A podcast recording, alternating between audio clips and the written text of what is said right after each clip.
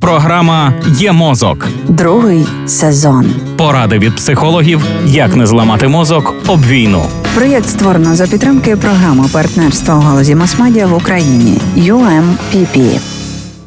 Ніщо так не мінімізує вплив інформаційних вірусів на нас, як правильно сформований та регулярний в використанні інформаційний трафарет. Тому третє правило інформаційної гігієни, яка допомагає нашому мозку не вибухнути в часі війни, звучить так: створіть білий список. Щоб його створити, виберіть 3-5 медіа, яким є підстави беззаперечно довіряти. Підказкою, до речі, може бути білий список Інституту масової інформації. Ясна річ, внесіть туди львівську хвилю. Насамперед читайте та слухайте новини та аналітику в них. Лише зрозумівши об'єктивну реальність, переходьте на інші інформаційні канали, де немає жорстких стандартів і реального фільтрування інформації.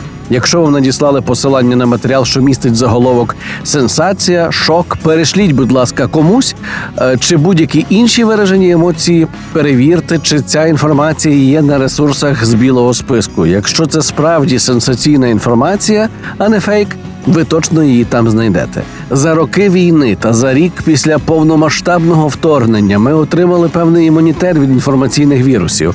Проте правда в тому, що він недостатній. Зараз понад 60% українців поширюють у Фейсбуці фейки та маніпуляції. Це дані дослідження ініціативи Як не стати овочем.